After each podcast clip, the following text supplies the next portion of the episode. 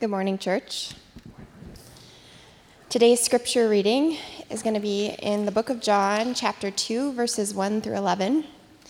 If you have never opened a Bible, um, the book of John is found towards the end of the book. Um, and if you are looking at the Pew Bibles, there are two page numbers. Um, one would be on page 1511, and in the large print Bibles, it'll be found on page 1615.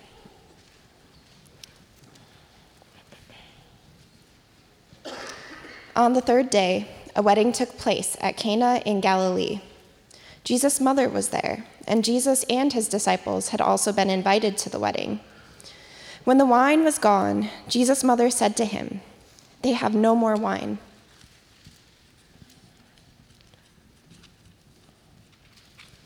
Woman, why do you involve me? Jesus replied, My hour has not yet come. His mother said to the servants, do whatever he tells you. Nearby stood six stone water jars, the kind used by the Jews for ceremonial washing, each holding from 20 to 30 gallons. Jesus said to the servants, Fill the jars with water. So they filled them to the brim. Then he told them, Now, draw some out and take it to the master of the banquet.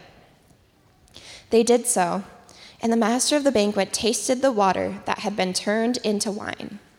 He did not realize where it had come from, though the servants who had drawn the water knew.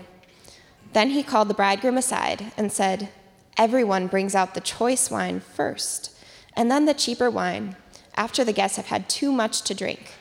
But you have saved the best till now. What Jesus did here in Cana of Galilee was the first of the signs through which he revealed his glory and his disciples believed in him.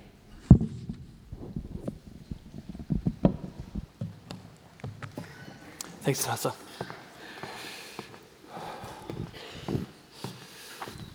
Um, two quick pastoral announcements here. Um, the Josh Jip um, seminar on hospitality is going to be this Saturday, I believe it is. And um, I really just want to encourage you to come to that. I mean, we, it's uh, seminary level stuff that's super understandable, the level it'll be taught at. Um, to do that, get to do that for free is just an incredible privilege for us, and I just hope you'll avail yourself of that opportunity. The second thing is this. Okay, this is going to be uncomfortable for some of us. Um, I've waited a year to say anything about this because I knew that some people would be really emotionally hurt by me saying this, feeling like I was spiking the football in their face.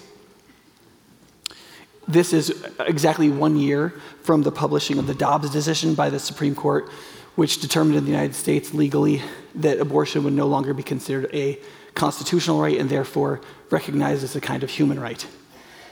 Um, I prepared some comments on this. They're in excess of seven minutes, and so I'm not going to give them all today. Um, I will give them at the next time I'm available for the pastoral prayer and pastoral moment. Um, but I think Christians should be unequivocally clear that from the earliest moments of the Christian church, um, the procurement of um, medicalized or procedural abortion has been considered a form of infanticide, and the um, destruction of the gift of fertility, children, and human life in the most unequivocal manner throughout the entire history of the church without exception. Even church fathers who believed that um, humanity did not fully enter a child until breath at a certain quickening point somewhere around 12 to 15 weeks or whatever, depending on the church father, they still outright condemned all forms of abortion even before that time. There was no disagreement at any moment in the history of the church or the Judeo Christian tradition on this point. Um, I will make some other comments, but I, I, just want, I just want to be unequivocally clear as the people of God. Some of you may think that that means I think that we should support Republicans or something. I do not think that it means that. And I will be clearer when I get to that, the comments that I will make on this. Um, however, I think that we want to be a church that seeks to um, participate in the undermining of all human injustice and to participate in the movement towards all human justice. And if we find racism in our midst, then we want to do something about that. I don't care which party sounds like they support it. And if there is economic injustice towards the poor in our midst, we want to move towards justice and healing in that area, no matter which political party seems to be for it. And if we find another injustice in our midst, which is as bad or worse that the wrong party in our community supports, it does not matter to us as Christians because we're Christians first and in some sense only. And whatever party we think we belong to, our fundamental job is to reform the integrity and character of that party. The main job of a Christian who considers himself a Democrat is to reform the soul of that party. And if they consider themselves a Republican, their goal as a Christian is to reform the soul of that party. Because we will never get rid of distinctions and emphases among people's personalities and hearts and how they want to engage with the world positively. Does that make sense? Okay, so maybe I said too much, but. Um,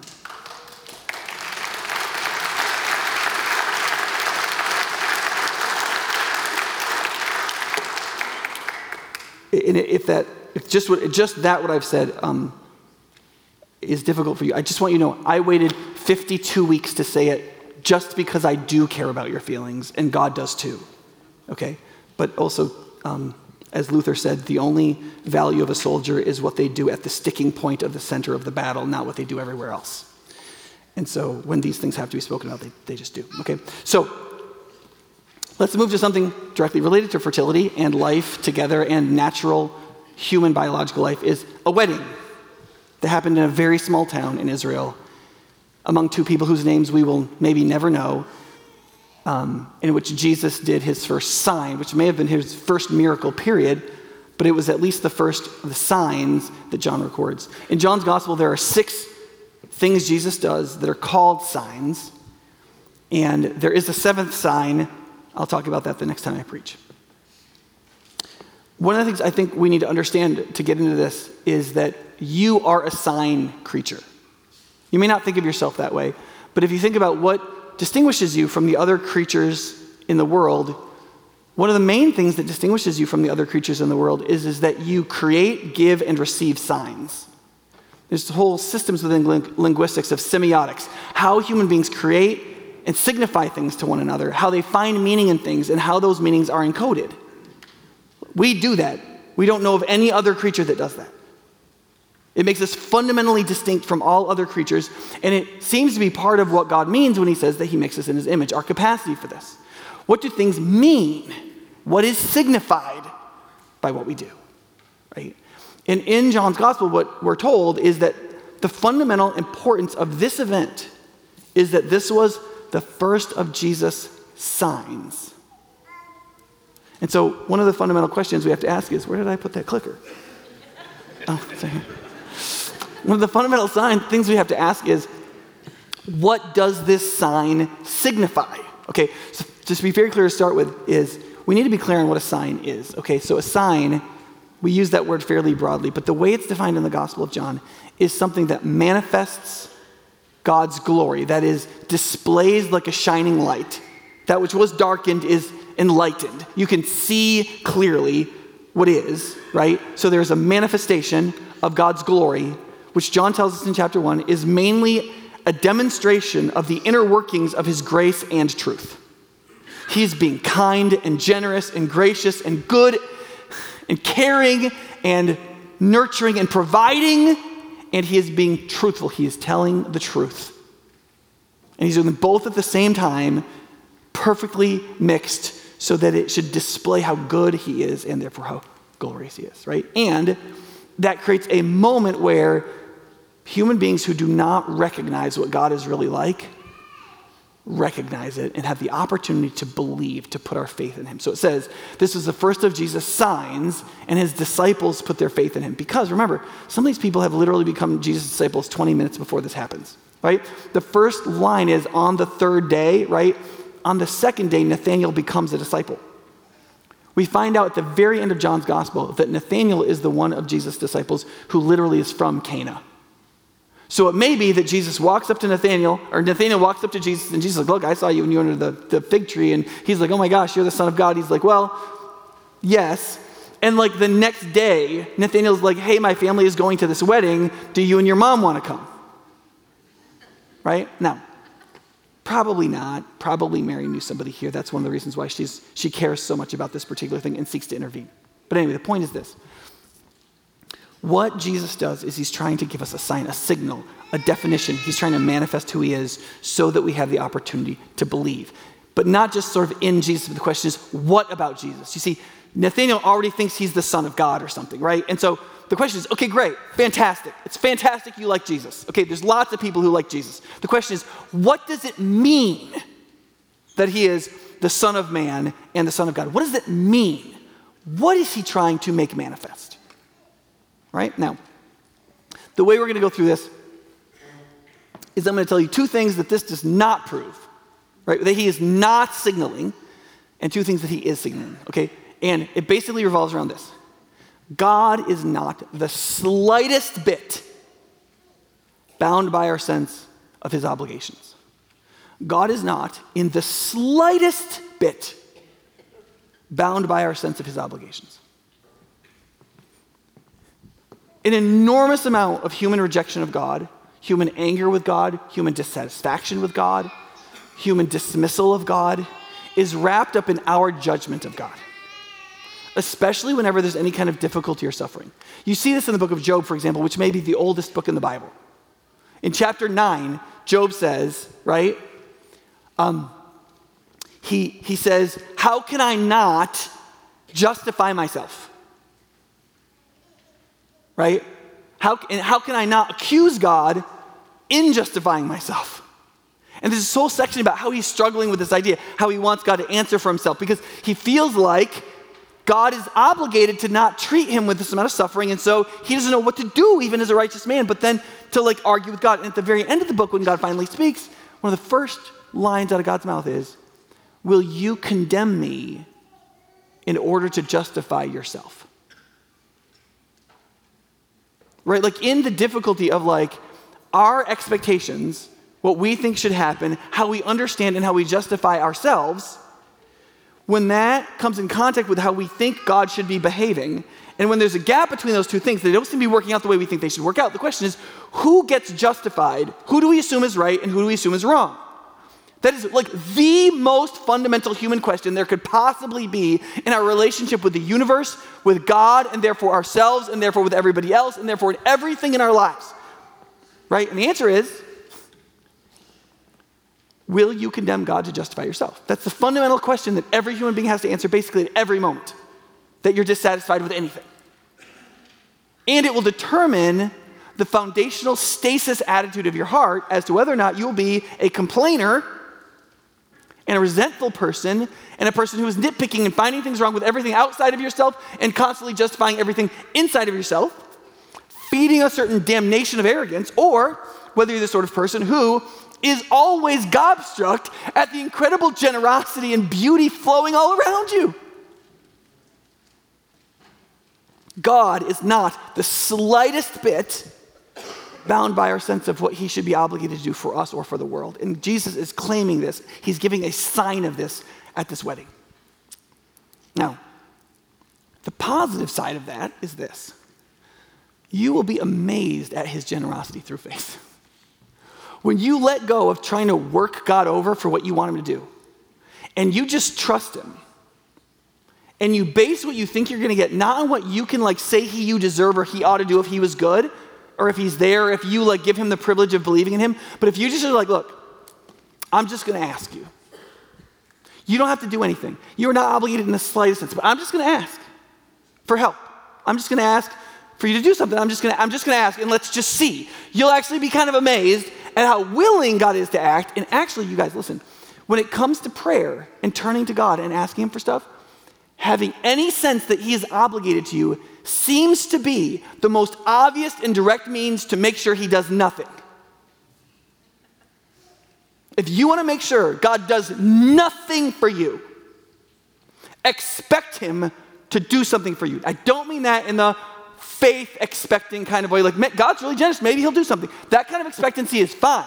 The like, God should do this for me. I deserve it. I shouldn't suffer. He should have created the world better. I've served him so well.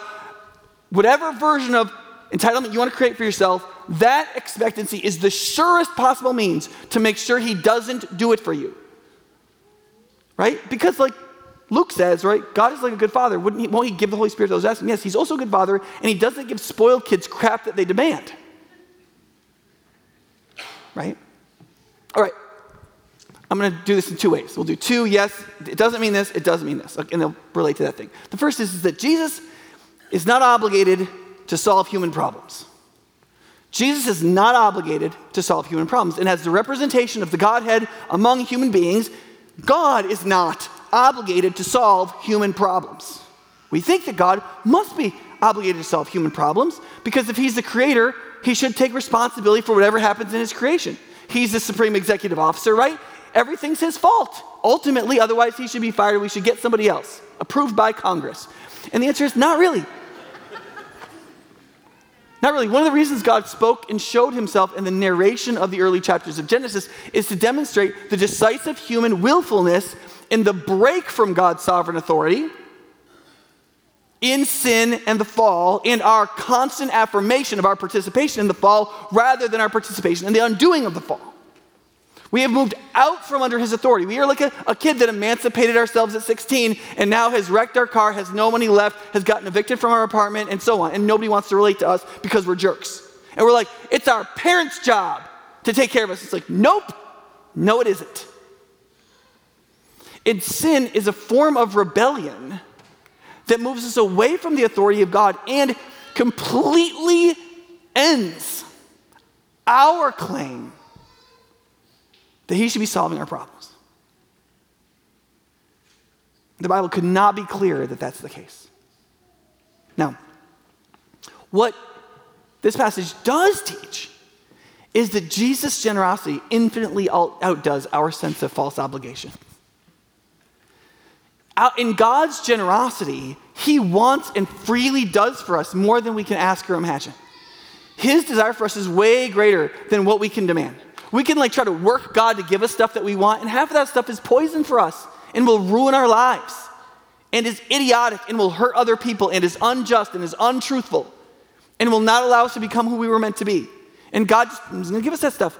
But the stuff He wants to give us, the good, beautiful, and also natural and creational and human things He wants to give us, is incredibly generous.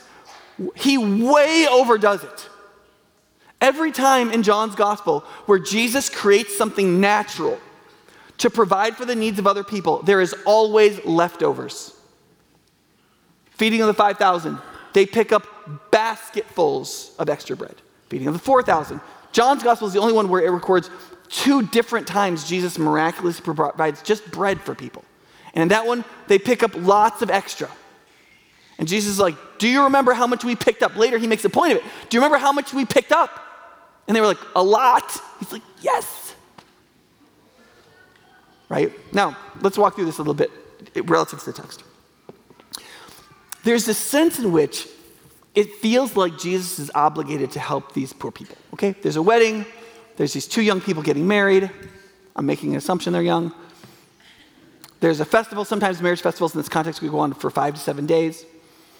Um, they're having a party. It's assumed there's going to be wine. There is always wine um, at good religious people's weddings in the Bible. Okay, you need to understand that. And if you're from a fundamentalist background and you believe that this wine was diluted to 10 parts, like water and one part wine, that's just false, okay? It is true that spirits or alcohol was used to purify water when there could be bacteria in it and make people sick. And sometimes diluted alcohol was used to purify water in the ancient world.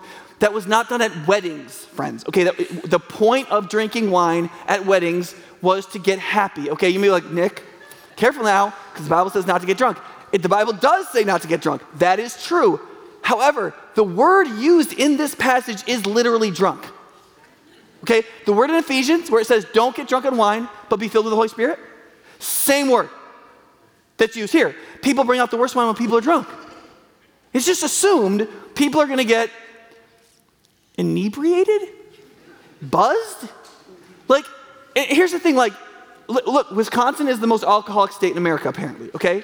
So, and listen, I've heard, talked to counselors who said that they believe that something that almost half of the students at UW are functional alcoholics for the four years ago there. Listen, alcohol can be a terrible, life wrecking thing. And all the sexual assault, more than 80% of them are alcohol driven or alcohol derived, okay? The reason people in those situations are doing those things blah, blah, blah, is because of alcohol. So let's not pretend that I can just pretend like alcohol is always fantastic, okay? It is not. It has ruined so many lives and wrecked so many people's lives and traumatized so many people that is, it was involved in their self traumatization or harm or victimization. It is almost uncountable, okay?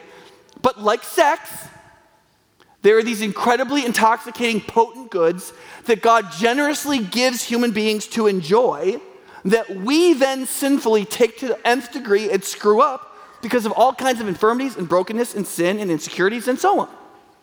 Alcohol is in itself a good according to the Bible. It is treated in the Old Testament treatments as a good that can easily be used for bad. But when Proverbs says the purpose of wine is to make the heart glad, that is not a reference to hydration.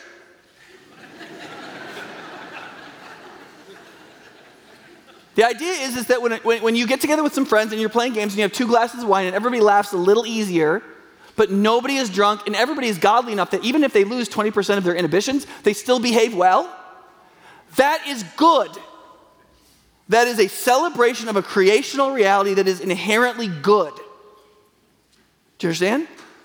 That without self control, without clarity, without understanding the divine purpose of such things, can easily go sideways. Do you understand? And that's why freedom has to have maturity and virtue empowering it.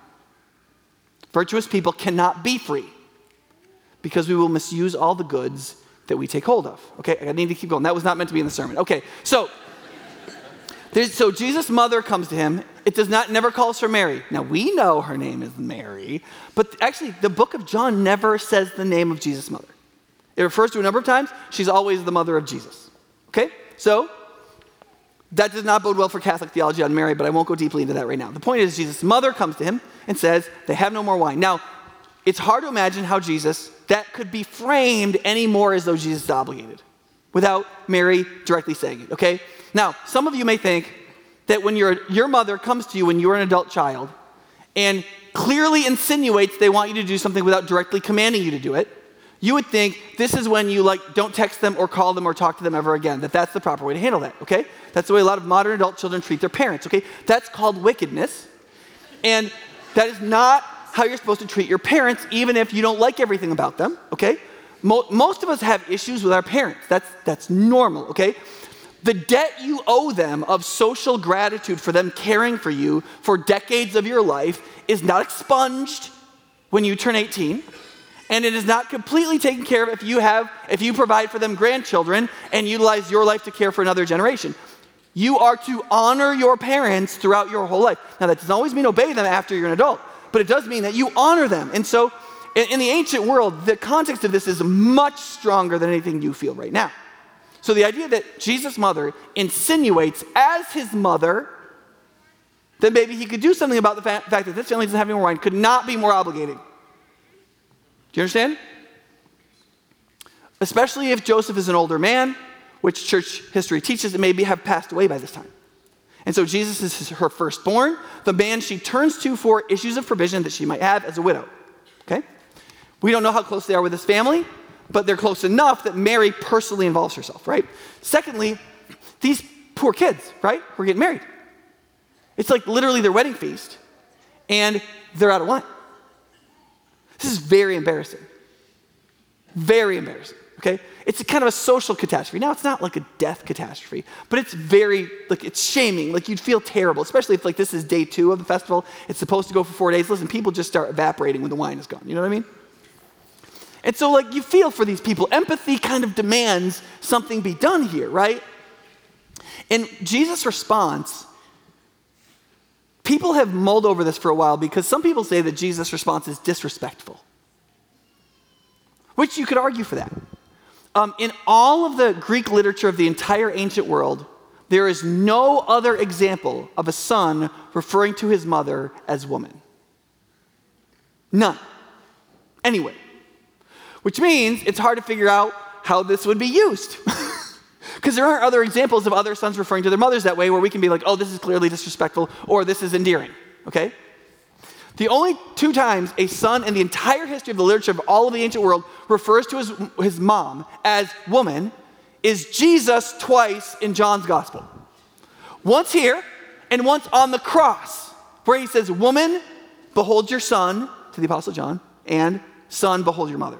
That's clearly not derogatory or disrespectful. What it is, is distancing. Right? John says she comes as who? Mother. he determines her standing as woman. In relationship to this request, see, he's distancing himself. You're standing, yes, you're my mother, but you're standing here is woman. And then he says, what, ha- what does this have to do with you and me? Now, in, in the most of the translation, he says, what does it have to do with me? The Greek is very clear. It's you and me. What do we have to do with this? Now, one of the reasons that's interesting is because that phrase shows up a number of times in the Greek translation of the Old Testament whenever somebody says, I don't have any responsibility here. There's many times where like leaders and people in the Old Testament says, what is this between you and me? And the purpose of that idiom is to say, I'm not obligated here socially or morally. There's no reason I need to do anything. I could choose to do something out of sheer generosity, but I have no responsibility here. So when Jesus says, Woman, what does this have to do with you and me? He's saying, I know you're coming as my mother, but you're standing here as, as a woman. And relative to our responsibility here, what does this have to do with you and me? I.e., we don't have any responsibility here. And then he says, My hour's not yet come, which we'll get back to how that's a little bit of a cryptic thing to say, which is on purpose. But if his hour refers to his divinely appointed activity, what he's saying is, this is not one of them. So if he died and rose from the dead, it says in 1 Corinthians 15, according to the scriptures, there's nothing according to the scriptures about this. The Messiah who was to come didn't have to make any wine for anybody. He's not fulfilling Isaiah 46 or something. You understand? Like there's no predetermined statement about what the anointed one would do. That he'd like go around making wine at weddings. This will be fantastic. You understand? He doesn't have to do it. It's not his job. There's no reason he's obligated here. Not by providential promise, he's not obligated himself. It's not his job to make wine for everybody. What is this between you and me? And even his mother's clear insinuated obligation, he says, Woman? Probably not like that. Woman? Woman? I don't even know how to say it in a way that my wife would approve of. Woman, woman, woman. Right? Okay, so my youngest daughter is 10. She is adorable and a little sassy. Um, sometimes, you know. And one of the things, because she's the youngest, and everybody tells her no, and everybody tells her what she can't do, and what she can't have, and what she can't, and what she can't, and what she can't. And as the youngest, you can imagine, she's like, this sucks. So she has gotten really good at negotiating, right? And one of the ways she negotiates sometimes with me, we're working on this, because I have all the power, I'm dad, right? Is she'll, she'll work me over. And the, the best way to work me over is to make me feel morally obligated because she has observed that I'm a very like morally focused person because I don't have good emotions. So the only way I can care about you is if I know what my obligations ought to be because I don't have the right feelings. Okay, so. So, and she, she, she's like understood this from her earliest moments. And so she realizes if she can make me feel like I morally should have done something, and then I'll feel bad and I'll want to make up for it, and then, I, then I'm like, I'm putty in her hands, right? So she'll come to me and she'll be like, Dad, you know, I really wanted to go to the dollar store after school, and mom said we were going to go, and then you had to do something at work, you know, and here we are. but, you know, maybe we could, maybe you could take me to the dollar store. You know, you see that? There's versions of that. Some are more subtle than others, right? And don't feel bad for her. Every time one of my kids gets mentioned by name or clearly enough that they're designated, they get $5. Okay? So, just so you know, it's a policy we came up some time ago. Inflation has not yet changed the number, though I'm sure after this sermon, when she hears it, she'll be like, Dad, let's do some math. Because you said that you said that number in 2006, okay? And I was gonna make a president joke, but I, won't. okay, so so what I've said to her is I said, listen, darling, you need to stop trying to work me over. Okay, it's disrespectful to talk to your dad that way. I don't respond too well to it. It makes me angry, is what it does. And I, I do not want you to speak to me this way. Okay? What you're to have to do is just make a request and trust in my goodness towards you. If I can give you what you want and it's good for you, I want to give you good gifts. I want to do good things for you. If I can take dollars, I'll just take you. You don't have to work me over for it.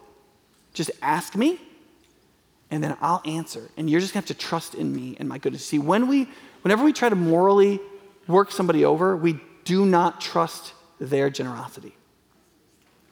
And so every time we pray or behave or think or act or do things in certain ways in which we think we are making an argument toward God that he should behave differently towards us. We're doing that to God. And his, the way he behaves is he does what Jesus does. See, Jesus is giving a sign of what God is like. You come to me and say, you know, you're really obligated to do this. The first thing you say is, no, I'm not. No, I'm not obligated to do this.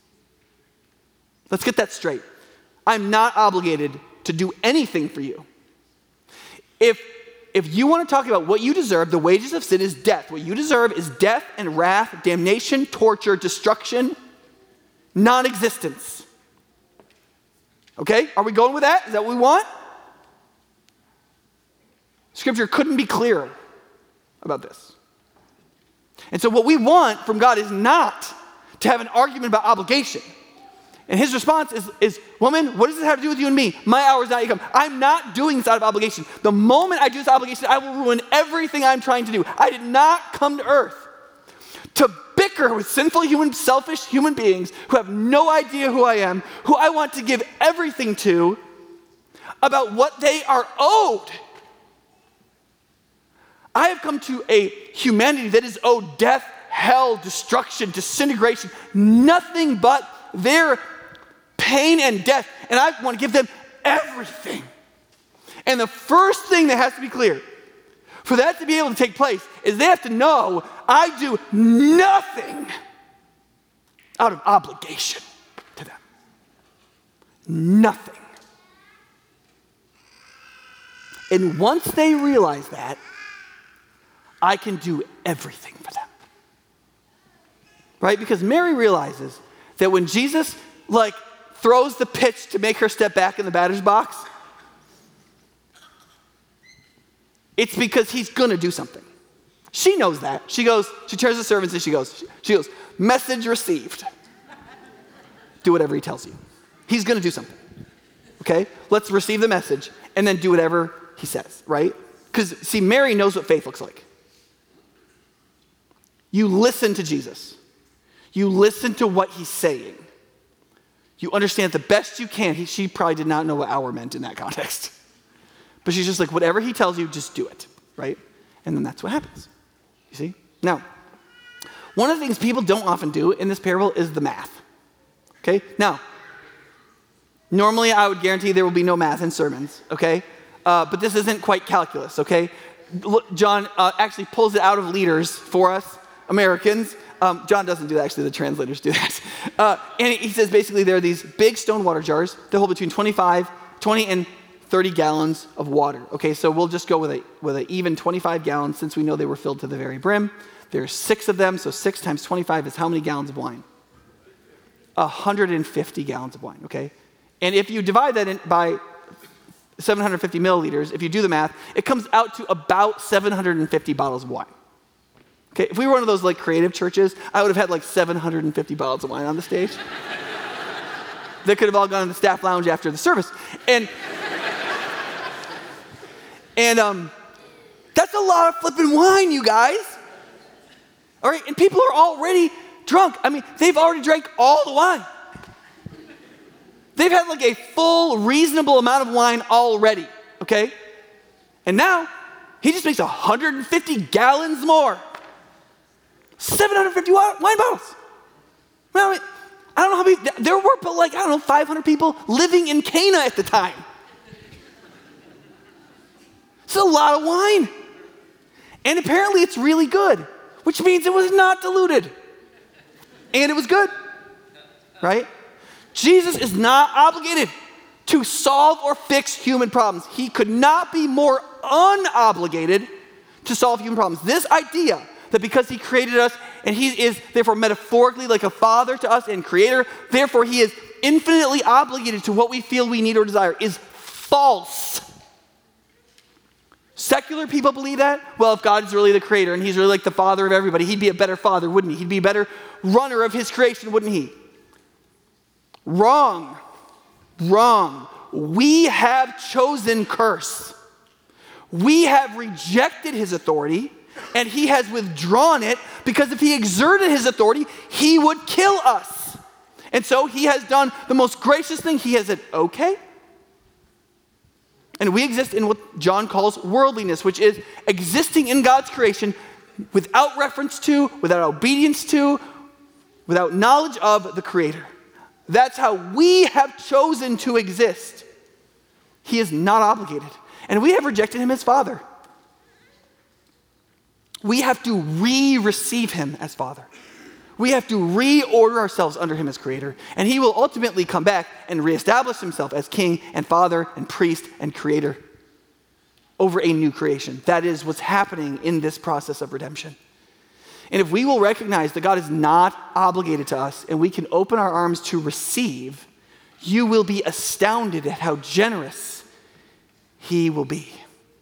It's way beyond what you could have dared to even dream to ask if you were trying to concoct a reason why he was obligated to you. You think they picked up a lot of bread. This is a lot of wine. Okay? Now, my sermon is over, but I still have 60% of it left. So, we're gonna, we're gonna scoot through a few things for, in for just a couple minutes, okay? Entitlement, this idea that God is obligated to us, takes many forms, okay? And so, if you're in a small group or if you're going to have quiet time this week, I'd encourage you to kind of run through the different forms of human entitlement because there's all kinds of different ways we hide how we are obligating God to us. So, for example, there's ideological entitlement. There are some of you who believe that God sh- should believe like you do or shouldn't ask you to believe certain things because of the difficulty it brings into your life. And there are lots of young people that just completely reject Christianity because of this ideological entitlement. For example, it is a huge problem to live in the culture that we live in and to believe, for example, that abortion in almost all cases is not just not, not great, but is a profound moral wrong. Further than that, the idea that God can tell us to do with what, something with our sexuality, to give us a single, it's only two options celibate singleness or capacious, covenantal, monogamous, heterosexual, intentioned to be fertile marriage. And that's it. And that the other things we want to create in there, whether those are heterosexual nature or non heterosexual nature, are not offered to us as ethical and natural human options for us, no matter how much our natural sexual urges are disordered towards those ends. Okay? So to not, let me just put it straightforward, to not be affirming of the claims of the LGBTQ plus movement, to not be affirming of those is a horror to many people in this culture, especially young people who need doors to be open to them. They're hardwired psychologically to be accepted by their peers. It is a horrific thing to ask of somebody to hold a view like that.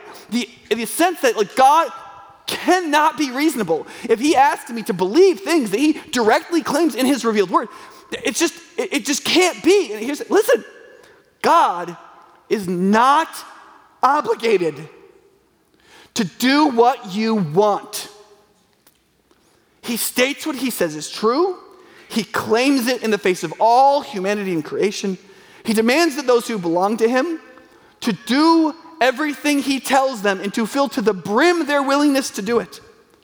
Even in issues of ideological disjointedness.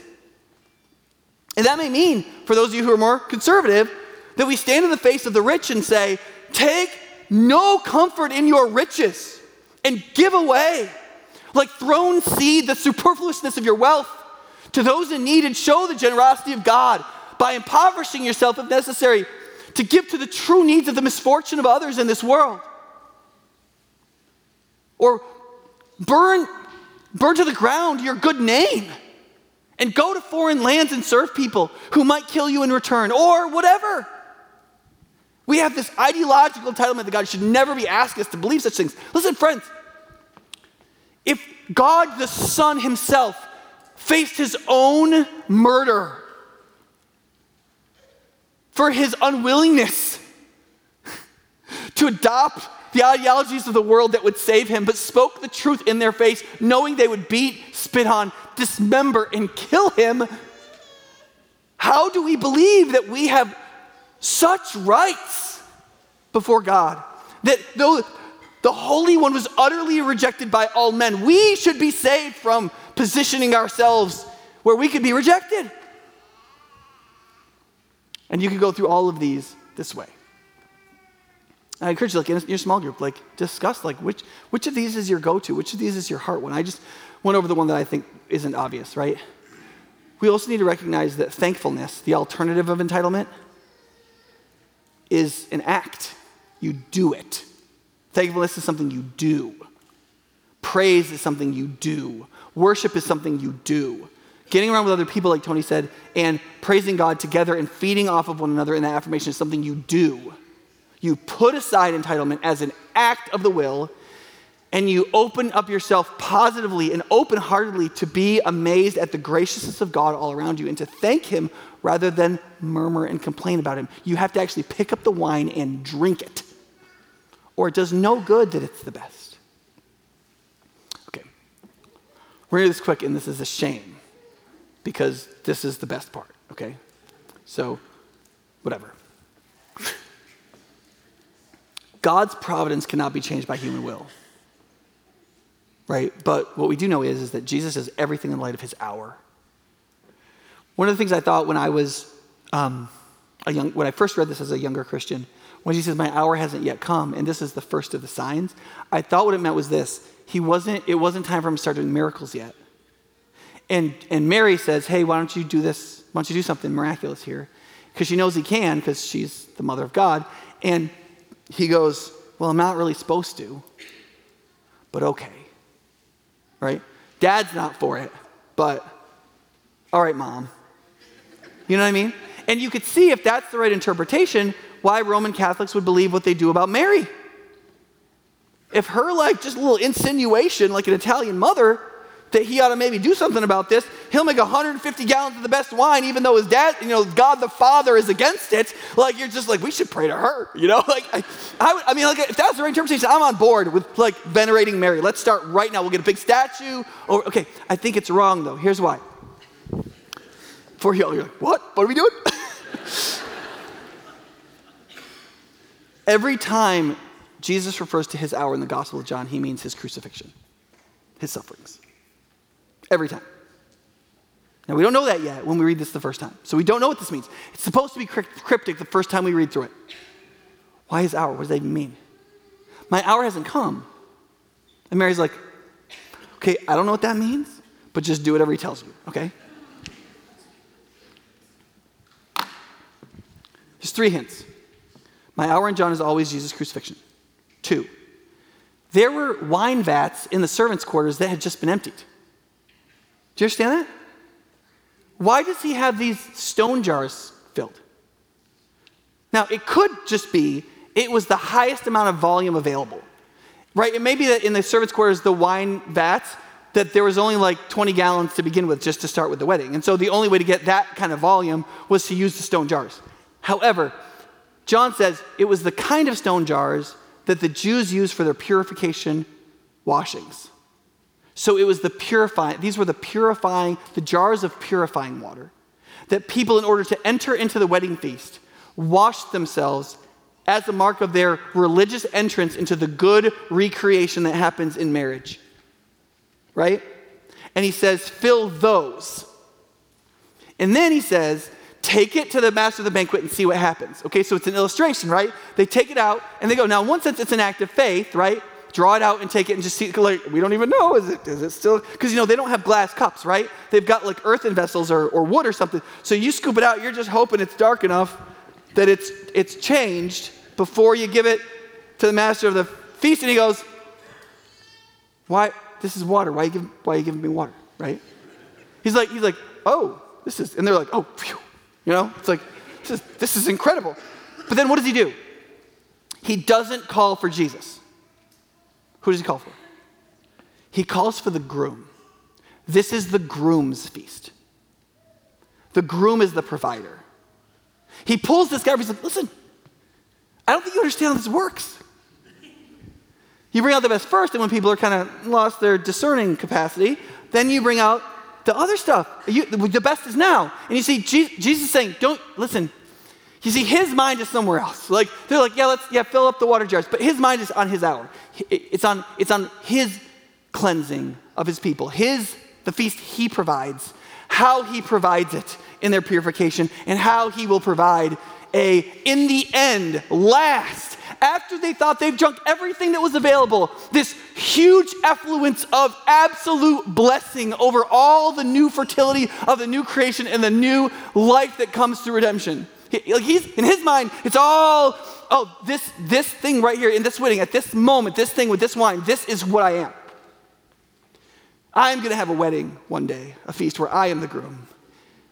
Where people are going to think all the best that they could have ever, they've already had, and they're going to come in through a certain kind of purification. They come to these jars, and this one blood red liquid is going to be their entrance purification and the wine of their enjoyment forever. And it's going to be my wedding of covenant, which will be everlasting. And they will celebrate and they will drink and they will live in a physical recreated creation, which we will enjoy with our, our tongues and our eyes and our mouths and music forever, the goodness of a recreated life. This is a sign of everything I am and everything I've come to be. And when his disciples believed in him, I don't think that they knew that yet. The John at the end of John's gospel, the John in Ephesus that wrote this with Andrew at his side, was looking all the way back through all of it. And he knew at that first moment, remember? You remember at that first moment, we knew there was something special about a man who could make 150 gallons of wine without even doing anything. But later they understood that the sign was so much more it was a symbol of everything. Right? We're going to do communion or the Lord's Supper now, and we're going to do it in what's called, we do call it stations. During the next two worship songs, you'll come up and take the elements. You can receive them right there or take them back and receive them individually.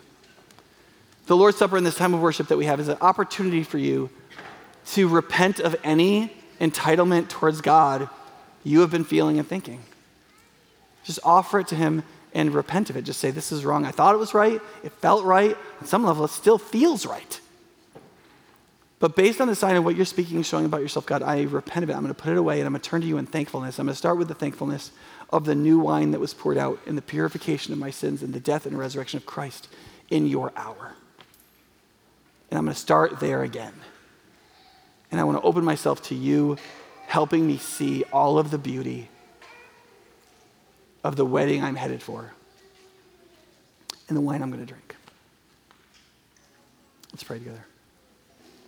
Lord, we recognize that this ritual is one in which we proclaim your death until you come, that it is both a symbol, symbolizing of your body broken and blood, and it is simultaneously representative of the rejoicing of the drinking of wine of the new heavens of the new earth. It is a celebration of your resurrection and future redemption and in your death and what it cost for our purification. And I pray that everyone here would be able to get a sense of our worth and our unworthiness, our the work that you have done for us, and our standing in you and the promise that you've given. The generosity that made that wine is the generosity that hangs over all of us. We pray that as we take this bread and take this drink, that our hearts would proclaim you with joy and thankfulness until you come, and that in the action it would eliminate and destroy every choking entitlement. Us knowing that the good, the good plant of salvation and thankfulness cannot long grow in the choking presence of the growing weeds of entitlement. Free us, Lord. Help us to weed the soul. Help us to do the work of filling the pots so that you can turn it into wine. Help us to be willing to do everything you ask us to do, starting with this ritual, we pray in Jesus' name.